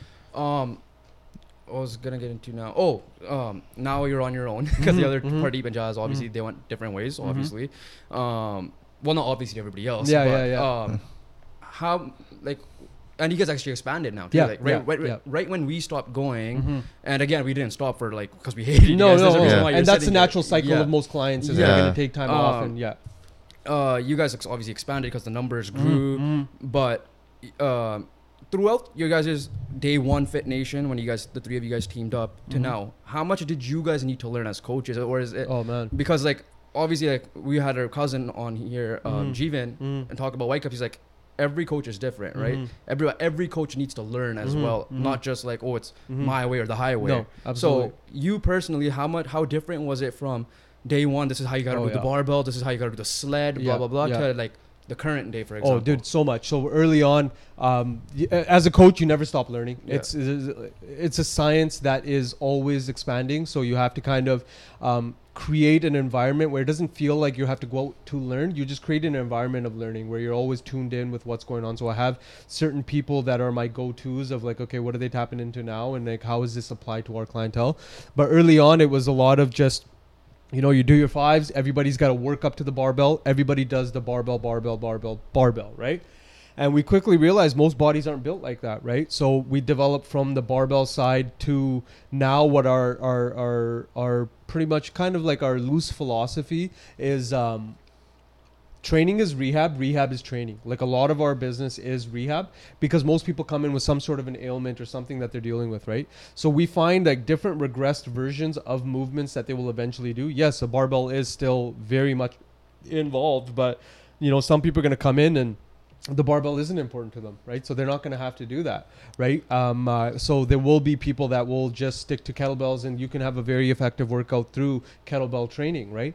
Um, but if there is certain strength-based goals that you have, then yes, the barbell is important. So we've one of the greatest quotes that have served me so so well is have strong beliefs and opinions but hold them loosely.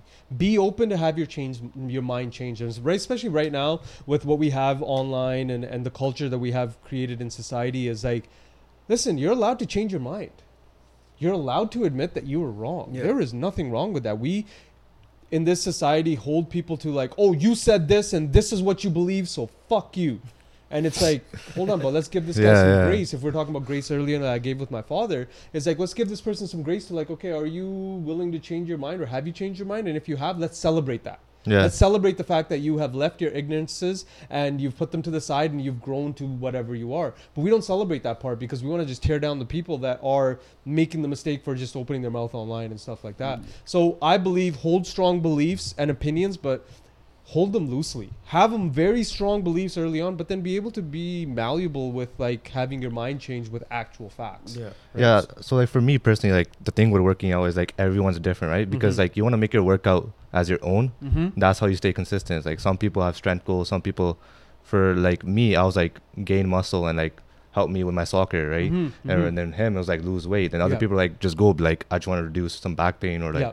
or just reduce stress. height- yeah. Some people come in and just want to just like, hey man, I have a super heck. I have a, a, a lawyer client of mine, and she has some of the craziest, heaviest cases, and she'll come in and it's like I don't give a fuck what I'm doing, just put me through the ringer because this physical needs to just be exhausted and I need to relax because she's a high input individual. She can put her mind through so fucking much shit and her body will keep her going, but at some point she's got to just exert her body so she can relax. Yeah. Right? So there's some people that come in for that. They're like, I don't give, I'm not trying to look, I, I look and feel great. I need to relieve stress. Yeah. Yeah. And there's that too, right? So is that kind of transitioning to another marathon? Is that why you got into marathon running? Because So- younger you was obviously lift, Yeah. lift, lift, and Mhm. now you're not just marathon running, running in general, to Yeah. which led to marathon. Yeah. running. So um, uh, that all the the running all started um, during uh, COVID time. So I uh, was heavy on the barbell powerlifting days and stuff like that. Uh, and for the record, like I wasn't a competitive powerlifter, right? I was just very much into the squat, bench, and deadlift, right? And so we would actually make fun of runners. We'd be like, "Yo, what the fuck are these runners?" Like we'd drive past runners, making fun of them. Like, look at this guy. This guy should be squatting right now. What the fuck's he doing? Right? Just pure ignorance, right? And again, have strong beliefs, but hold them loosely. So COVID comes around, and um, gyms are shut down everywhere. And uh, first, you know, we tried to sneaky just try and stayed open and stuff like that. But then eventually, people started getting uncomfortable with it as well. So we completely shut down. And so I remember going to go like work out, and because I had the facility to myself, I was like, you know, I'm just gonna go work out. I felt so fucking guilty because again, we had built this community, and it was like, you know, you're not sitting on a pedestal above everyone. You're leading in the middle. Like you are amongst the people. Who the fuck are you to go work out? So I started feeling guilty. And um, around then, Jazz got into running, right? And so he started off this boat of running, and um, kind of like I started becoming intriguing to me, and I started just, you know, getting out there, putting one foot out in front of the other, and um, just yeah, started doing like these 25 30 minute runs i couldn't run you know three minutes without having to stop to walk and it was just like embarrassing to me and like and it, it, it was like so it just used to eat away at me and if there's anything about me is like when there's something like that instead of turning away and just being like oh fuck this shit it's like no i can't sleep at night because why the fuck can't i do this? And so then i just started doing it more and more and more to the point where excuse me i was uh, running you know i was able to do about 60 minutes without stopping not anything great pace or anything like that i think i was running six minute paces 630 paces um, uh, and still just huffing and puffing and dying right And eventually, like you know, I started noticing the the beauty of the human body. I started connecting with like human performance so well. Like, hey man, you used to suck at this, and look, your pace is getting better. Your heart rate's dropping. You're starting to be able to do so much more. And best of all, it was getting rid of a lot of my anxiety. Right. Yeah, it's like obviously tr- strength training you need it, Mm-hmm. but it's like you know, like you said, like the younger generation, especially is like gym, gym, gym, right? Mm-hmm. But when you like, especially when I was training, but then when I went to go play soccer around me, I'm like, why am I huffing and puffing? Yeah, I'm working exactly. out. What's going on? different So energy you still systems. need that. Mhm. You still need that. Definitely, and and I mean, there are a lot of people. Don't get me wrong. Like, I'm not here trying to say I'm starting a cult and everybody needs to run. I'm not saying that. Like, it, it is important for cardiovascular health. is very important. There's many different forms of it being done these days through cycling, through jogging, through biking, through swimming, and that type of stuff. Absolutely, but I- I, found that running uh, exposes you to yourself. You know, you you there is no lying in running.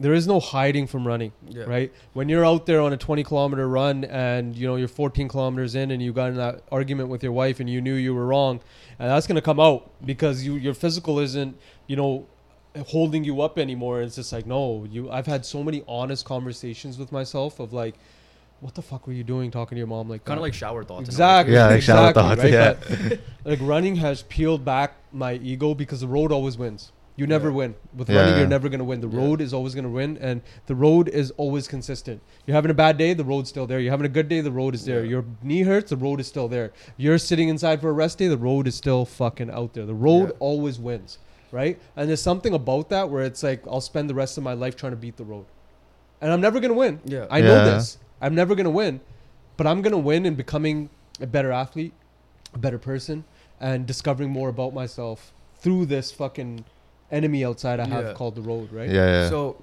last thing with the marathon running, your goal, I guess, you want to do all the major marathons Mhm. around the world. Mhm. On on last thing also, um, is there anything after marathon running you want to do?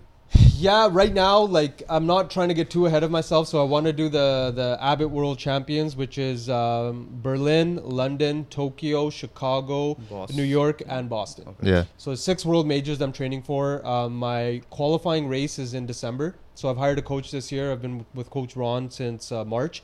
Game changer. All of my numbers have changed. Hit a huge personal best in my half marathon. Did a 125 in my half marathon.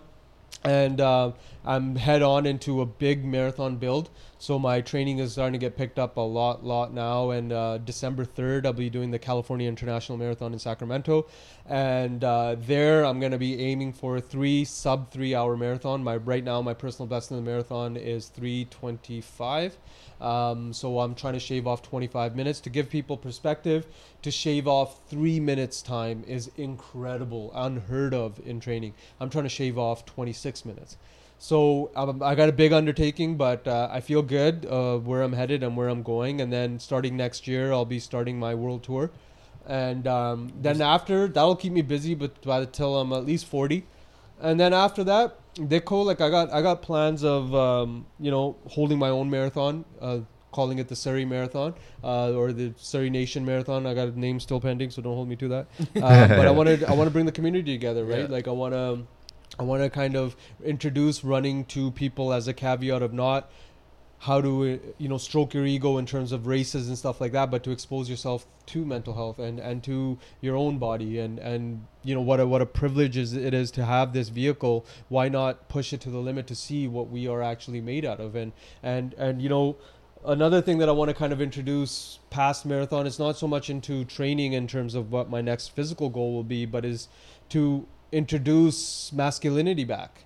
And I want to kind of um, create a, a, a masculine men's circle around um, you know using weight training. I have the facility as a background for that. I have running as a background for that. And then just to be able to talk about man shit. And i feel like masculinity has been under fire for the last few years. And i feel like it's unfairly prosecuted or persecuted um, when we need men and it's okay for us to tap into the uh, sacred masculine that we all have in us, which is that fearless, humble leader um, that's in within all of us. And I feel like that needs to be reintroduced, and that's kind of my bigger goal through this. I want to involve more people once I qualify for my world majors. Why not start my training cycle for all of my major races? I want to get the community involved to hold uh, bigger run clubs and stuff like that, and and and, and events around that. Yeah.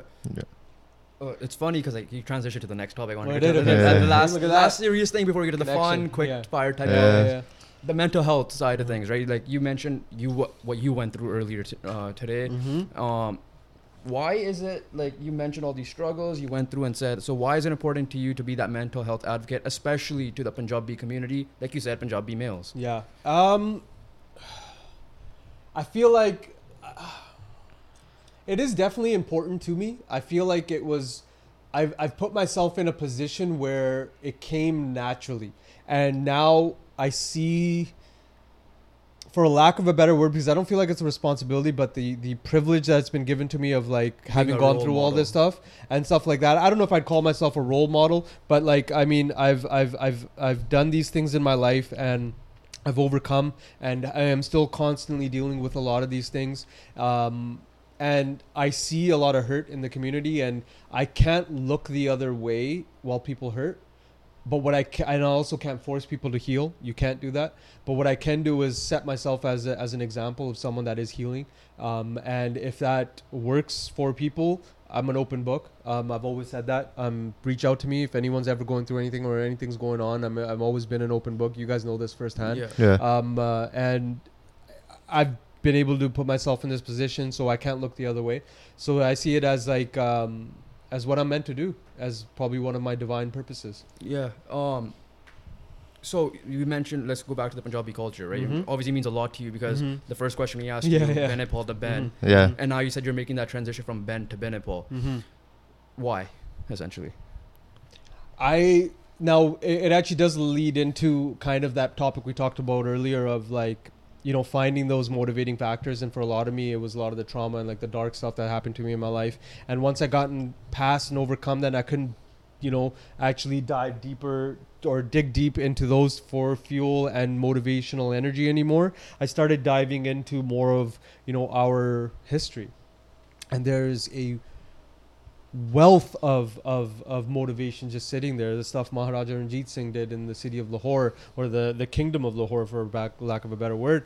Um, uh, and and and you know you hear some of like the great battles. Even like I remember I was hanging out with um, uh, Gurtej NYC NY Virtuoso, and he told me about the Zafarnama, this this love letter that Guru Gobind Singh Ji writes um, to the Mughal emperor. Um, uh, and it's a it's a letter of defeat. He knows he's gonna lose this this battle, but he writes him what's reminiscent of a love letter saying, "We may lose this battle and we may lose this war, but what I am not gonna lose is my qaum is gonna go on forever, and my name, uh, not my name, my um, the my my people are gonna hold their ethics to a, such a higher standard for years and generations to come, and you'll see." And like even that type of stuff is like has has been a source of of of fuel for me, and so I can't say I've dived deep enough into Sikhi, but into our world history, I have. Like, uh, um, I've, even with Guru Nanak Dev Ji is probably the greatest marathon runner of all time because he Yeah. walked the world. There's, there's there's there's stories of him in Italy. There's stories of him in in Egypt. There's stories of him all over the world, right? And he reached by foot, right? And um, I, I recently um, I was actually I have to give up a lot of it to uh, Gurtej and uh, Arki Kandola, um, who introduced me to. Um, there was a the Davinder Toor collection. I bought the book, and in the Davinder Toor collection is the all of the Davinder Toor has gone around and bought back all of our Sikh history, um, Sikh history um, uh, artifacts. And so he's got um, uh, swords and he's got Maharaja Ranjit Singh's cannon. I didn't even know he had cannons back then. He had cannons, he had rifles, um, uh, and stuff like that. So I've been diving into that, and I find it to be such a huge source of, of motivation for me. And, and we're rich. We are blessed to be of a warrior class, and we have such a rich history that if we, I believe, that if we dive into you don't have to dive into Sikhi and and you know because I have my growing up my childhood was like I had a very different connotation of Sikhi that I'm not ready to kind of take on yet. But our world history shows us that first of all we are descendants of kings. We are a warrior class. And and if you dive into what we've done as a people under the craziest of circumstances it helps us hold ourselves to a higher standard and and if we are able to even just increase the standards we live by and hold, hold ourselves to in any part of our life i believe when the tide rises all the tides all the boats rise so if we just start slowly diving into our, our history and seeing what we've done, we can hold ourselves to a way so higher standard and it's going to improve our lives so much more. So like for you, it's like every Punjabi should try to, their best if they Mhm. haven't now to learn not just religion but like the Punjabi culture. It doesn't have to be like the whole like the uh, guru's history stuff, which is- is important still. Like Mhm. obviously, 100%. Yeah, it's a lot us. to take on. yeah. It's a lot Yeah. to take like on. we still need to learn, and I'm Amrit 100%. right? Yeah, so yeah, I yeah, still yeah. do a lot of learning, right? Absolutely. And because we went to Pakistan, we went to Oh, you did all that. Yeah. we did Nankana Sahib. all yeah. Yeah, yeah, So yeah. we learned a lot there Yeah. too. But like you said, like now your your name from Binaypal to Ben wasn't by your choice no, technically, no. but there are people that make that choice of Mhm. like, oh, yeah, just call me this. Like Mhm. my name's Amrit, Mhm. but I'm so used to saying Amrit. Yeah, to, like, Exactly. like you said. yeah, we anglicize That it. like I call it to some Punjabi people are like you mean Amrit like I'm No. at work and I'm on Yeah, the phone yeah, and they're yeah, like oh yeah, Amrit yeah, I'm like yeah, yeah. so like I need to do myself better like I personally don't care if they call me Amrit but I should Yeah. try my best Hundred percent. to say Because you know what, man, we let people get away with it. Um, because if you can pronounce Vivian, tell me you can't pronounce Amrit. Yeah. If you can pronounce Veronica, tell me you can't say Binaypal. It's it's bullshit. Yeah. People just need to give the effort, and it starts with us, right? Yeah. It starts with us, and it doesn't mean you go around overcorrecting people. Yeah, yes, yeah. give give grace. People aren't going to get it right away. I will correct it for sure if it's like Amrit I'm like Yeah, okay that's no, just no, no, that's wrong just- Yeah. I'm fine with man. Amrit Now we're gonna I'm now we're gonna throw hands. that is a different no, name, but I feel like uh, it's a personal journey for most people, um, and uh, discovering our own history. But you know, we're lucky and privileged enough to have such a rich history that we come from. That you know, we should put a little bit of attention into that. Uh, it'll help us and serve us a lot. And and you know, I feel like it kind of does relate to because I don't know anything about my father or where he came from and all of that, but I can dive into where I come from and Yeah. what our history comes from. And I feel like there is probably like a loose connection there where I couldn't do one, so I'm going to do the other, and I'm going to try and find ways to kind of s- serve myself through that. Yeah, like so my full name is Amrit Ball. Mm. I don't mind being called Amrit. Like Yeah, obviously that's a long enough Uh, name. yeah. But then going from like Amrit to like I don't know Andy. like that's yeah, just like yeah, yeah. Okay, yeah, For that's just random, that's right? just Yeah. random, right? For so like or some people do that. Like obviously you do you, right? Like at the end of the day, Mhm, I'm, I'm, mhm. I'm, if you prefer like if you prefer to be called Ben, Yeah. I ain't gonna be like, oh yeah, screw you, get out No, of my, no, uh, of get out of the house. Yeah. now, of right? course, Like, of course. You're comfortable with Ben, like who am I to say it? But Mhm. like our job here now, like you're trying to like uh, educate a little bit. Like Mhm. no, it's, let's try to um, evolve our, evolve our culture and correct people when they need to be corrected, For or sure. R- love who you are and try to learn And set the the standard. history. If you, Yeah. if- it's not even correcting people, but if you introduce yourself as Amrit, yeah, people aren't going to be like Amrit. Yeah, yeah. Because you said it with yeah, the right pronunciation. So I think uh, a lot of it is just self-correcting, and I feel like if you just correct yourself, other people will correct themselves as they go, Yeah. right? Because it starts with us. all right. Yeah, I think I'm the lucky one, right? Because Jobin just. Jobin is like, But you do get, you get you get called Joe Ban at times. Joe That's Ban, Joban, yeah. yeah. But yeah, Yeah. all right. Let's get into the funner type of things. Mhm. Let's start with the tattoos Mhm. because like Yeah. obviously, you know, obviously some Punjabi people are like tattoo gande Yeah, hunde," yeah, like yeah, yeah. but like obviously Yeah. you won't give a Yeah, crap, right? Yeah. So, no, I don't care. And all of them have meaning to you. Or Um, a you lot don't- of them- You don't need to go through. No, every of course, of course. Yeah. A lot of them do like have that. meanings. Um, obviously, I have my dogs tattooed on me. I have uh, tattoos for my mom. I was in Turkey, got a the Turkey flag tattooed on me. Uh, number seven for my wife. Like a lot of them do. There's even some tattoos that I don't necessarily like how they turned out. But for me now, I've been getting tattooed since I was 18. So, fuck, that's almost like 15 years now.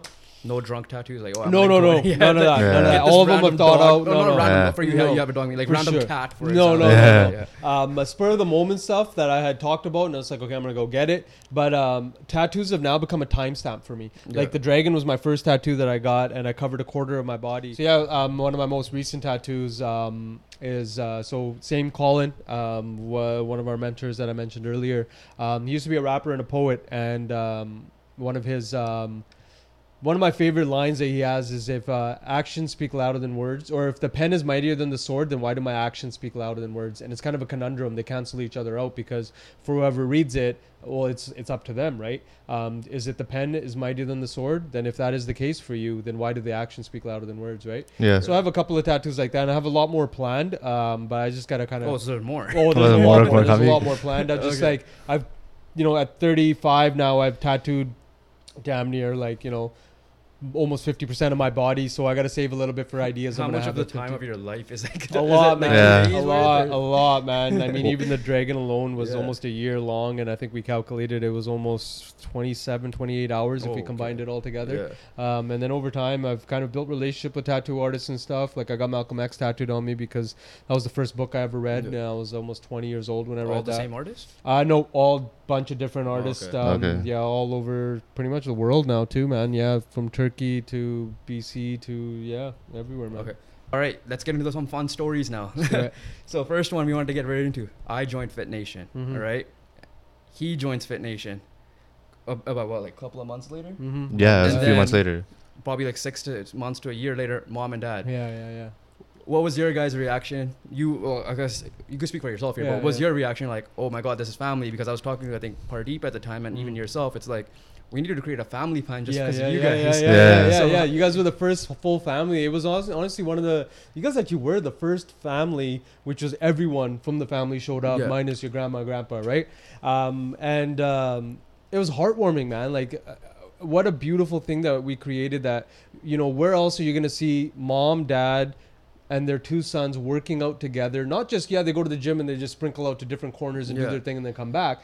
No you guys are right next to each other. All of you are roughly doing the same program. It was honestly just showed that like what you have done in terms of differentiating and, and creating this thing is just like what we call a purple cow is just so different than everything else is is actually happening right in front of our eyes. It was beautiful man. Yeah, because like um, obviously like when I first started, you and Jazz, I remember, Mm. were like, "How the hell did you get your protein intake?" intake?" I yeah, yeah, yeah, gym. Yeah. yeah. For me, it was like, okay, well, I'm tr- I'm trying to learn from you. Yeah. But you know, like you said, coaches need to learn, and 100%. that's something you guys learned off of Yeah, me as you, well, yeah, right? So, yeah.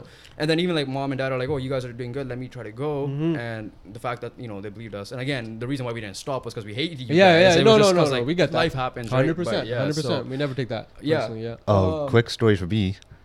I'm pretty sure this guy broke the record for like losing the most Yeah, he in did. I one, remember right? the before and after. Yeah. It was crazy. The Yeah. inches, right? Yeah. Yeah. yeah, yeah. It was funny Fifty plus, wasn't it? What was it? Something. It was like 16 inches 60, because yeah, your yeah. program Yeah. was like three inches, and Yeah. then you get money back, Yeah, and then yeah, you guys yeah, changed yeah, to yeah, five. yeah, Yeah. But no, was funny because uh, I got the belt, which was like it Yeah, felt like yeah, WWE yeah. all I don't even know where that belt is anymore. I think we gave it to someone. They never came back with it. Oh, and then um, what was it called? I lost my thought now. But the yeah, so it's a 16 inches. Oh yeah, yeah, yeah, this is where I was gonna go. The hate comment thing, right? Oh yeah, yeah. so yeah. remember that post? Mhm. Um, it was like a bunch of random people were like, "There's no difference," blah yeah, blah yeah, blah, right? yeah. And his buddies, not buddies, like people that he went to school with, They're like, "Bro, like there was no difference." And he, him and his other friend actually defended me. They're like, "At least he's trying, right?" Yeah, yeah, so like when it came to this podcast stuff, and I think we mentioned it slightly. I'm not sure if we did, but in Mm. our journey podcast, like our first Yep. um, non-sports podcast, I guess you could say. Mhm. I'm like, I'm kind of numb to the hate comments now, yeah. just because I've seen that, Oh, and yeah. I'm like, eh, it is. Oh what it man, now is. you guys are in the podcast realm. Uh. If there's any advice I could give you is uh, don't read the comments. Um, number one, and be prepared for hate. Yeah, like There's a that, lot of that hate. post pretty much prepared Man, me for Es- it. It's especially in the sports world, like everyone's gonna have their own Oh, opinion. dude, you guys know this They're like, firsthand, yeah. man. Hundred percent. Like, there's people that have created fake accounts talking shit about me. Yeah. Oh, he does mushrooms. He does acid. like, yeah. Okay, so And- let's let's go there. yeah, yeah, Um, hundred percent. Do you how often do you get? Are you natty? Are you natural? Are Oh you yeah. steroid Okay. Yeah. So when I was younger, um, definitely abused steroids. When I was uh, started really young, I think I was 16. I did my last cycle when I was probably 19, 20. 20 may have been the latest I've done a cycle, and I've been natty since then. Um, uh, the only performance enhancers I take is uh, creatine, and then uh, sometimes I'll microdose uh, mushrooms and I'll, or L- LSD uh, for my running. I'll do big trips as well with mushrooms and acid as well, but those are the only performance enhancers I'll take. Okay. Yeah. So okay, next up, funniest client experience that led to a positive sense and maybe a negative sense. And here you don't have to name names for No, sure, no, but okay. like positively, they're like, okay, yeah, the, you guys had a laugh after. And then negatively, we'd be like, okay, oh, I've never seen them again. Yeah. Um, okay. I'll, uh, this is actually I'll If give you both. any. I'll give you both with Okay. one. This was a, a negative one and a and a funny one in the same sense. And um, the was, you can still consider this positive. So I had a client of mine who uh, he would come in work out with me quite often, and uh, you know he'd see me two, three, sometimes four times a week, and we were doing great and and stuff like that. And then one day he's finishing his, his session, and he's like, "Hey Ben." you gonna just do this the rest of your life? And I'm like, what? yeah, I'm I'm doing this yeah. the rest of Yeah, my I life. left the bank for a reason. Yeah. Yeah. and he's like, "Man, how are you gonna support your family just you know doing this stuff and you're just gonna be a trainer the rest of your life? And I was like, I happen to love what I do. What the fuck are you saying? He's like, bro, this is what you're gonna do, man. And he's like, not even like this is what you should do. This is what you're going to do. He's like, you're gonna go, you're gonna become a firefighter. Okay, you're gonna start doing this part time. Yeah. You're gonna go train. Uh, be a four, firefighter four days a week. Four days are off. Run this stuff on the side. Make a little bit of money on the side and stuff. And just uh, you know start thinking about your family and and uh, you know stuff like I was that. like, are you my brother? Or you I was like, yeah. I was like, bro, you you pay me to be here. You're not my only client. Like you know, like um, you're in my facility. Like you know, like you don't know your head from your ass, and you're telling me uh, what I should do with my life. and so then eventually, like you know, we kind of got past that point, and we're still really good friends, and we still talk all the time and stuff like that. So that's the positive side. I never held it against him, but that was like one of the funniest things ever. That was just like, well, what the fuck, man? like, why, the- why the hell are you here? Why- I, I felt so down from that. I was like so mad for so long as well, and then I realized like he's looking at life through his lens, right? Yeah. And he's actually looking out for me, where he cares. Yeah. Yeah, Yeah. it's like listen, man, I care about you, so I think you should do this and that. He just wasn't informed enough in knowing what my business is. you know, what it is same out thing. Like obviously podcasting. Yeah. Mom and dad are gonna have a little Yeah, concern, but like, 100%. or even like just people are like, oh, can you make a living? Like every Yeah. YouTuber gets that question. Yeah, Now yeah. the goal is to get Yeah, there for sure. for sure. Right? Yeah. Like you mentioned, um, do what you love and try to make it what you can. Can try to make what you love into a career, and which Yeah. you did that Yeah, in for training. For sure. Like, now we're trying to do that, you know, in the sports world. Plus, Yeah. these conversations Yeah, we for allowed sure. to as well. 100% because we want to share people's stories, especially if they're not mainstream. people, Absolutely, right? yeah. So, um, yeah. Um, I was gonna say, oh, i guess this is a little bit. Um, have you ever felt like a hypocrite when you're training people, but then you're telling them what you're saying, what telling them what to do, what to eat, or like how to f- do that Mhm. MyFitnessPal stuff, Mhm, but you're mhm. not doing it yourself. Absolutely, um, absolutely. So when uh, I got my first injury, um, powerlifting, I uh, was squatting and I spasmed my back while I had about 315 on my back. I dropped the bar and I was just had to get carried off the platform. And after that, um, went through a dark depressive state. That was kind of like around along the same times with stuff was happening with my dad. He was probably about, about to pass away, and um, I started eating like shit. Like I went from 185 pounds up to 220. I was eating like shit. Uh, I felt like shit. I was depressed. Meanwhile, trying to tell people to be positive and work out, hit your macros and X, Y, Z and stuff like that. And and it was like a good almost a year where I felt like a complete hypocrite. Where I was like, you know, not practicing what I preached at all. And um, but it was because I was going through a super dark time in my life, and eventually, you know, crawled out of it and and didn't hold it against myself, which is good because usually I do in those types of sense. But uh, yeah, that was probably one time where I definitely was. Yeah, because I, I felt something similar. There's a reason why I started going to you guys Mhm. because I used to coach. Um, yeah, I used to coach him. I used to coach some other soccer teams, and I would see I would make kids run laps or I'd Mhm. make them do sprints Yeah. or like s- squats on the spot type Mhm, of thing. mhm. And then I remember, and like, this is what got to me. And I kind of was going through some stuff in my Mhm, past, mhm, but, you know, family related, Mhm, school mhm. related, you know. And obviously, I know I was insecure about my body and stuff. And in my head, I'm like, oh, um, I don't want him or his teammates to be like me. So this is why I'm doing it. So I'm Yes, trying to make myself feel better that way without being myself. Justifying it. Yeah. And then I remember I was I was doing this to uh, I was coaching a bunch of kids, um, and they're like one of the dads, um, not dad, like it wasn't even his kid involved. I think it was his Mhm. like nephew was involved, but Mm. he um, he was just a, another coach there. He said, "Oh, you should join in with them," and I'm like, Fuck. "Oh shit!" Right? Like in my head, and I'm real. like, "Okay, that's where I'm like." Yeah. I need Yeah. to like Yeah. obviously not make myself better, but I'm like first of all like your like your story about the guy telling you what to do. Yeah, yeah, Like yeah. what are you telling Yeah, me what to yeah. do? Yeah. At the same time, I'm like he's kind of right. Yeah, like uh, for it is a hypocritical For sure. thing, For right? sure. so for sure. that's obviously you gotta make do what you gotta do. Yeah. so. Hundred percent. Yeah, why the fuck you making me run so much, man? Time to get some Yeah, payback. to get That's some reason payback, why you're a right? Good soccer player. Huh? but, um, you train, at least from what I've seen on the post, some big names, Jazzy B, because Mhm. obviously he was Mhm. like related to. Pradeep too, Mhm. but Jinder Mahal, WWE superstar. you Yeah, know? yeah, yeah, yeah, Have you had? Uh, first of all, what was that experience training bigger names? yeah. Like some of them, like Jazzy B's a global Yeah, superstar. yeah, yeah, yeah, yeah. Um, Jinder Mahal, big Yeah, WWE guy, Punjabi community. Have you trained others, and what was the experience like training them? Yeah, I mean, uh, they're human beings, man. It's it's crazy. I mean, uh, Jazzy B, I think Pradeep trained him most of the time, so I just observed how Yeah. he did his stuff and stuff. But we always had conversations and stuff, and he's really again like he's got both his feet on the ground, right? Yeah. Just normal guy, just like everybody else. Um, Jinder Mahal was pretty intense. He was actually coming in to scout out the facility for uh, a documentary he was going to shoot. But um, so I was like, yeah, he's like, come in. He's like, I was like, yeah, that's fine. I'll put you through a workout and stuff. And uh, guy's a fucking tank, man. Like what Yeah. you see is what you get with Jinder, right? Yeah. Um, uh, and what they don't know, what most people don't know about Jinder is like he's a serial entrepreneur. Like I got to kind of pick his brain a bit, and and uh, wrestling isn't the only way he makes money. He makes money like do- you know flipping houses and and doing a lot of stuff. The guy is a natural born hustler, um, and his work ethic is crazy. And one of the other ones that we had was uh, Gurdarshan Saint Lion uh, Mangat Yeah, he's someone we're trying to definitely reach get out on yeah, Yeah. man, definitely he's um the guy is i'm convinced he's made out of metal like the guy i kind of like kind of wrestle with like mess around with him a bit and and he's just built like a brick shit house like For those fucking people that don't know, um, Saint Lion Mangat, Gurdarshan Saint Yeah. Lion Mangat is a MMA fighter. one one uh, one for uh, one championship One championship. Yeah. Yeah. So, Yeah. dream clients that you would love to uh, train. dream clients man i feel like all my clients are my dream clients like that regular yeah. person the, my dream client is someone i can make the biggest impact with right um, someone that isn't coming to just you know grow like uh, say it's for women like grow a nice ass or tight waist Yeah. uh, someone that is kind of going through it and um, I can introduce uh, weight training to or any kind of training to as something that they're going to be using the rest of their life. Um, Okay. That's my dream. Call. I'll word it a little bit Yeah, different. uh-huh. Someone that's already like a mainstream celebrity, wrestler, f- uh, athlete, like someone like that. Who, if, if you were like, I know you said Tim Duncan would Uh, be yeah, before, Tim but Duncan would. Tim yeah, He's got, a, Duncan. he's got a great team already. He's not gonna. Um, hmm. if you could think of one on the spot, but Yeah, I mean, I gotta think about this now. there's probably there's probably one that I'd love to just kind of shoot the shit with and train. Hmm. You know who would be dope because he's retired now? Um, Marshawn Lynch because he'd be Oh, yeah. hilarious. Yeah. He'd be hilarious and he could probably push some real fucking numbers. Yeah. Uh, he'd be a lot of fun to kind of rock a couple of What, months with. what would your reaction be if he's like having Skittles on his break? Oh, I, you do whatever you Like, you want. do whatever you want, right? Marshawn Lynch, man, you can do whatever you want. Yeah. yeah. all right, let's. Uh, Uh, quick- oh, go ahead. yeah, so go. Quick question for me: Have you ever made like anyone puke? Like yes, many people. Many, many, many, many people. Was it you that was the first to know? The Rajveer.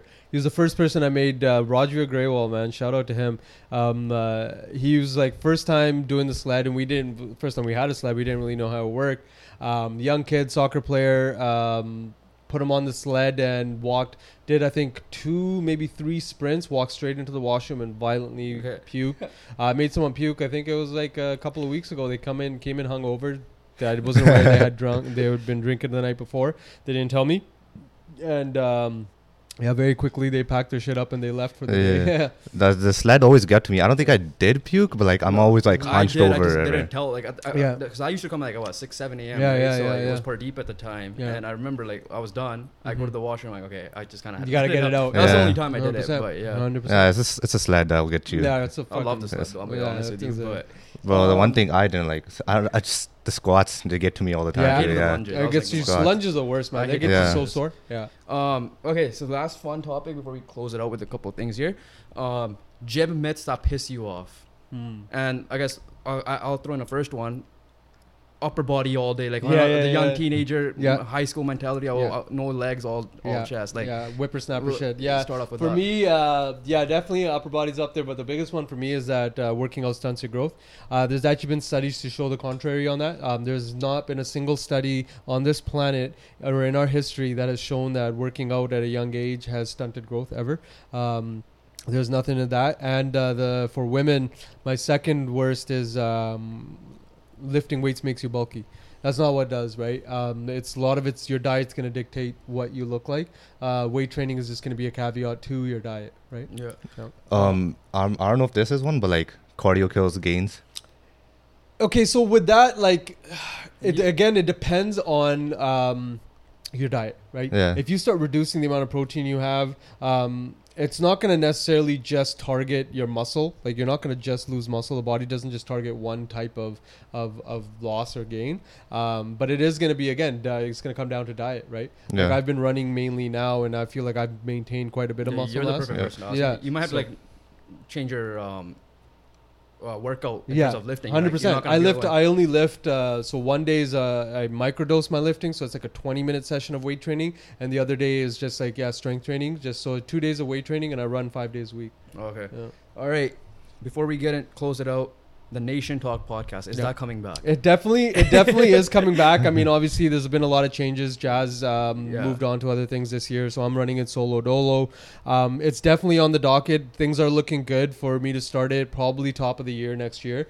Um, I'm toying with the idea of having a new uh, host or run through a bunch of guest hosts Yeah. um, until I kind of decide what I want to do with it. Um, definitely want to take the comedy side of it, and then not. I feel like we got a little too heavy, and uh, I want to keep it light. I want to keep it chill. Something like this. Maybe. Something exactly like this, Yeah. like where it's just like you're shooting the shit and kind of dive into the deep stuff, but keep it natural. Keep it on Yeah. like you know what's going on in the world today and and and stuff like that, and just something that can just kind of flow. Those are like the best ones, right? Like this Yeah. one, yeah, I have questions prepared up. Yeah. Like obviously, we're Uh-huh. not gonna like. Mm-hmm. I have to prepare a little bit too beforehand. Hey, we got two guys sitting. Here if Yeah. you would like to come, if you, Hundred if you want us to come on, it's up to you. Absolutely. Oh no, for sure. Yeah. But like I just like just just having a conversation type That's of thing, it, right? yeah. Like that's all we Mhm. want. Like we want just get a topic and just build get a off topic and just keep building For off sure. it. You know, That's adding it. to it. And just like just see how people are doing, man. Just checking on people. That's kind of like the only thing I really want to do is just like, Yeah. man, how the fuck are you doing?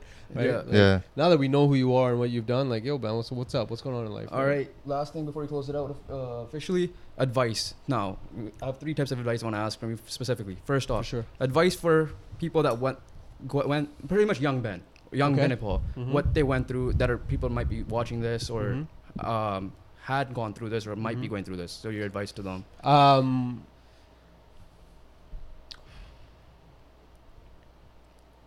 always trust time.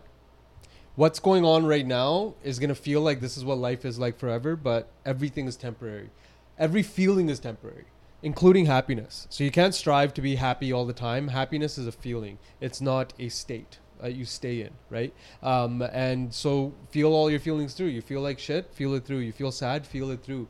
Um, uh, if you feel happy, feel it through, right? Um, but just remember that, yeah, for lack of a better term, there's always light at the end of the tunnel. You are not your problems. You are not what's happening to you. You are what you decide to discover yourself to be. All right, next one. You, this is something you mentioned to me on the phone when we started the podcast, but advice for people that want to start up a business slash YouTube podcast. And I know I'll give a little bit of context. You did mention to me like I regretted not starting this two years ago when he Mhm. was ready to do this. Mhm. And you something you said something about an oak tree. I don't remember Yeah, fully. yeah, so I guess yeah. I know that's gonna be part of your advice, but other advice that you have along with it. Um, uh, the best time to plant an oak tree was 20 years ago and right now, right? So if you're thinking about it, don't get caught up in having the perfect plan. Matter of fact, fuck the plan. Just start doing. Start exploring. Start fucking around with different things that are gonna kind of be about the what you want to get into. Um, don't try and have all of it. It's never gonna be the perfect time. The perfect time is always right now. Always right now. So just start. Right. Be prepared to make mistakes. Don't hold them against yourself. Right. Know that the mistakes are lessons. Know that um, you're gonna and celebrate your wins, man. When you get your wins, celebrate them. Don't just be like, okay, uh, you know, I don't want to jinx it. There's no such thing as jinxing it, man. This can, it's gonna feel like this can be taken away from you at any moment, and and the reality of the situation is it can't and it won't. You Yeah. gotta just put your head down, know what you want, and honestly, the best way to know is like it's an innate feeling. You feel it here, not here, and when you know here, it's gonna serve you. It's gonna work out because you gotta just follow it up with work ethic. All right, last piece of advice, and this is where you can start promoting, you know, Fit Nation and your personal page and stuff. Advice for those who want to start working out but don't have like the resources to, don't know what to do, Mhm. and yeah. Um, just start. Honestly, uh, with this day and age, with uh, the internet and stuff, there's plenty of resources out there. And for the people that are um, self-conscious and stuff, honestly, nobody cares about you. Everyone's at the gym to kind of do their own thing. And I know it feels like everyone's watching you, but honestly, no one is. Um, so the first bit is just kind of get out there, and there's plenty of like resources out on the internet where you can kind of develop a very beginner's program. Uh, and the biggest advice that I'd give is don't go out there to kill yourself you know soreness um, is gonna feel good because it feels like you've done something but um, you don't want to just ruin your body where you can't work out for three days. You know less is always more when it comes to training and slowly develop a plan. And if you are looking for coaching i mean you can always reach out to us. Um, our instagram is at fitnationbc mine is at fitnationben. Um, you can always just get out there and kind of just reach out to us and kind of come in for a free session. We can kind of show you what's up and uh, if we're the right fit for you it would be great All right. So, oh, what, and plug your YouTube now. Oh, yeah. Uh, if you're looking for our old episodes of uh, Nation Talk Podcast, it's everything is at Nation Talk Podcast. It's uh, at Nation Talk Podcast on Instagram and YouTube. Yeah, everything will be linked below, so just click that, Yep, uh, click that as well. So if you want to hear Ben's stories and make an appointment, just go there as Holla at well. me. All right. Yeah, that's pretty much it from us. Ben, Binaypal. Thank you. Paul. we appreciate you coming on, man. We Thank always you. like you know share your journey. Most People need to deserve Thank to know the Appreciate it, man. story, and hopefully we help people out. And Yeah, we definitely. genuinely appreciate you. Yeah. Thank you for having guy- me, man. This is a full circle moment for me, man. I Yeah. really enjoyed come a long way. man. Enjoyed This is it. a lot of fun. Thank yeah, you thank you for All coming right. because like uh, we know you're working out. Yeah, before. yeah, yeah, yeah. No, no, it's all good. I wouldn't have missed this for the world, man. All right. All right. To everybody else watching, thank you, and uh, we'll catch you guys on the next one. Peace.